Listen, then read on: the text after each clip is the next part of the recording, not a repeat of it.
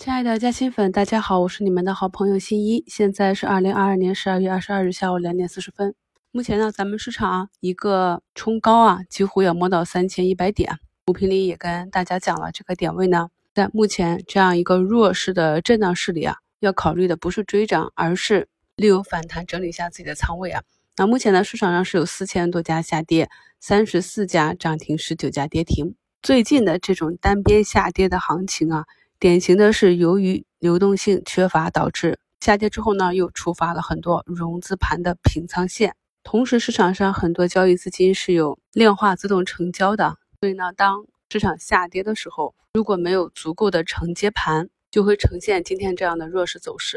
那么今天呢，北上资金呢还是逐步的买入抄底，我们的上证呢最高是三零九六点二四，出现在啊今天上午十点左右。目前呢是达到最低三零四四点六，也已经进入到我们之前估算的本次震荡的底部区间。考虑到节前的流动性问题，以及近期很多地区刚刚进入到疫情爆发的高峰区，所以整个节前应该是一个震荡磨底的结构。这里呢，我们的操作就要注意，看一下啊节目中给大家贴的图一，上证指数这里今天反抽到五日线。这里是一个减仓点，目前呢指数达到布林下轨啊，这个下轨还没有开口，所以并没有形成主跌。技术上可以看作下轨到中轨之间这样震荡磨底。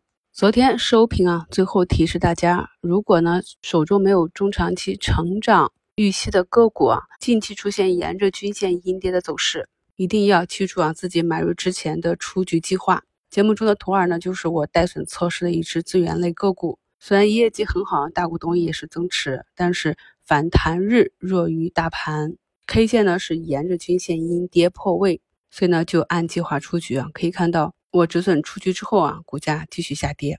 这就是我跟大家讲的，我们要提防小阴线下跌之后再来一根放量长阴，这个时候呢，你再考虑去留就非常的困难了。所以呢，止损一定要趁早，这样才能够给自己后期。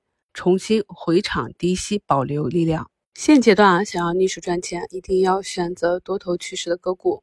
图三呢是最近跟踪的心脏电生理设备，早盘冲高十日线五六个点，先做一笔减仓。遵循在早评声音简介中跟大家写的要点，节前呢仍然是高抛低吸为主，短线呢要跟随趋势，长线遵循整体仓位计划。图四呢，是我们在十二月十八日多头技术收藏帖里分析的热点板块个股。那期节目呢，我们重点是分析了旅游板块和数字经济的两个龙头，并对其啊加以对比。周一一个冲高回落之后啊，周二在盘前利好高开的影响下，整个板块呢直接就下杀下来啊。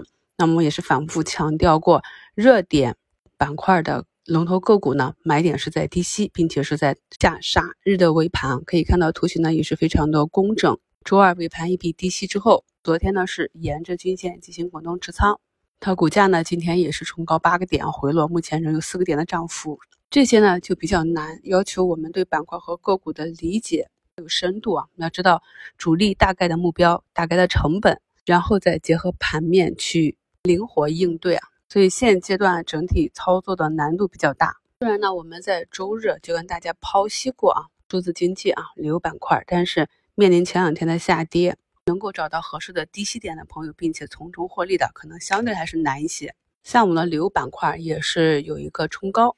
图六呢，是我自己重点关注的阿里入驻的旅游个股。那么由于今天早盘也没有大幅的下杀啊，挂整位数也没有挂到，所以没有低吸活动仓。全天呢就是观察啊，没有任何操作。板块上，我持有的医美板块今天是有一个比较大幅度的冲高。那么根据长线持股的口诀，老朋友都知道啊，我都是在大跌日的尾盘去低吸。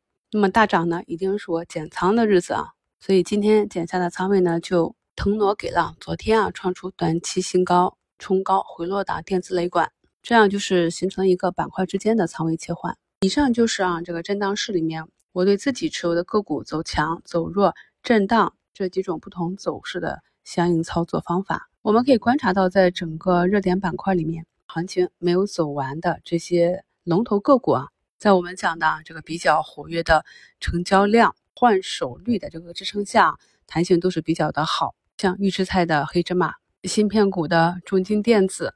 我们近期啊看图案例，冷链股天顺股份，这些都是啊股价回踩到十日线就有资金去捞货。再点评一下下跌的板块，那像老赛道呢，近期光伏、储能又出了利空，还是相对比较艰难。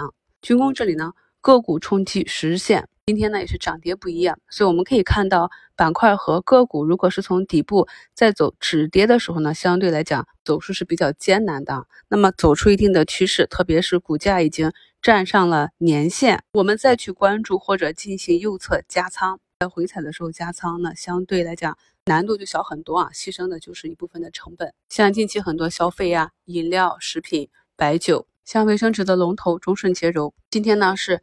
从跌至九点一三反弹至今，又创出了短期十四点零六的新高。所以这里呢，就是牺牲一段啊股价攻击年线之前的这样成本，节约了摩擦的时间成本。这里呢，在跟随大盘回踩的力度去进行低吸的话呢，整体走势就要强很多。今天呢，走出底部五连阳的风电龙头东方电缆啊跌停。看了一下啊，昨天还是一个外资净买入的状态。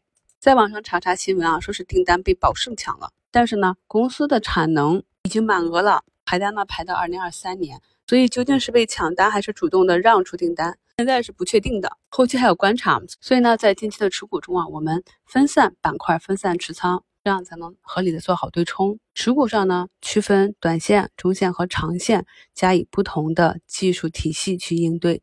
最后呢，跟大家科普一下 mRNA 疫苗和我们打的啊灭活疫苗。mRNA 疫苗和灭活疫苗呢，都是将细菌、病毒等病原微生物及其代谢物经过特殊制备的方法制成，用于防御疾病的自动免疫制剂啊。那么两者呢，在制备工艺、作用原理等方面是存在一定差异的。我们目前啊，国内接种的灭活疫苗，它能够有效的降低重症率、降低致死率，而国外呢，主要打的是辉瑞的 mRNA 疫苗。这种疫苗呢，据说是可以预防反复感染，也可以治疗感染。所以呢，如果啊我们能够推出第四针吸入式 mRNA 疫苗，是有可能会控制反复感染，来恢复社会的正常机制。我在美国的姐姐，她是打了三针 mRNA 疫苗，他们全家基本上在过去这三年里是没有明显的感染症状的。但这个有效性还要交给专业的人士去研究。那近期呢？疫苗股走势比较弱，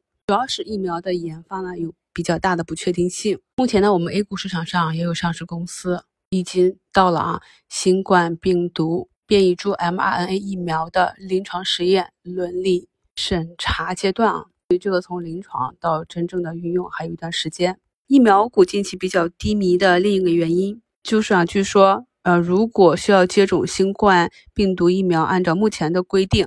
感染时间和接种疫苗的时间要间隔六个月以上，所以呢，我们目前的社会呢是属于第一波的爆发期，这也就降低了市场对疫苗板块的一个预期。在平时的节目里，跟大家分析了很多板块个股上涨下跌背后的逻辑，希望可以帮助朋友们正确的理解市场和板块以及个股，这样呢，我们才知道啊跟踪哪些条件，以及如何呢在正确的时间去把握机会。今天四大板指都是收跌的啊，本周的两根阴线呢，把整个趋势啊走坏了。那这里呢，如果没有明显的成交量的放量，就是场内的资金在这里折腾。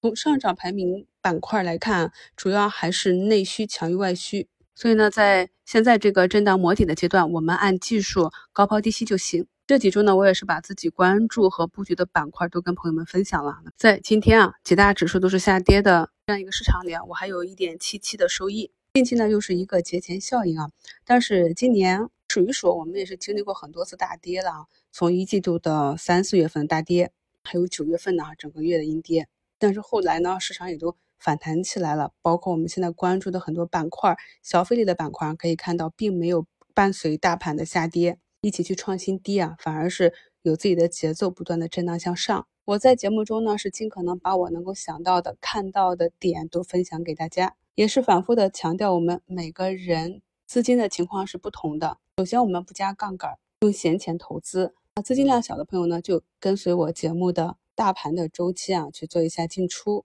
我们马上又要跌出机会了啊！我们前期在三千两百点上方高抛的或者清仓的，朋友呢又可以准备在节前节后去进场或者加仓。那么长线投资呢，就是看月线，看大盘的月线啊，始终是一个多头的趋势，并没有走坏。再看个股的月线，所以既然是看月线的啊，几天或者几周的震荡，涨涨跌跌都是很正常的。再加之呢，咱们现在都是处于一个特殊的时期，可能自己生着病或者有家人需要照顾，没有那么多精力去盯盘。咱们只要有仓位呢，大部分都会跟随着市场的波动。本周呢，周一那根大阴线啊，也是让我回撤了不少。我希望呢，咱们现阶段呢，把重点放在养好身体啊，复精力啊，不要被这几天市场的低迷所影响心情。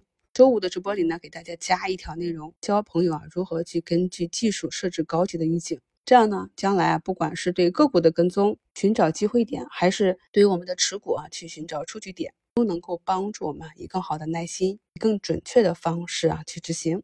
感谢收听，我是你们的好朋友新一。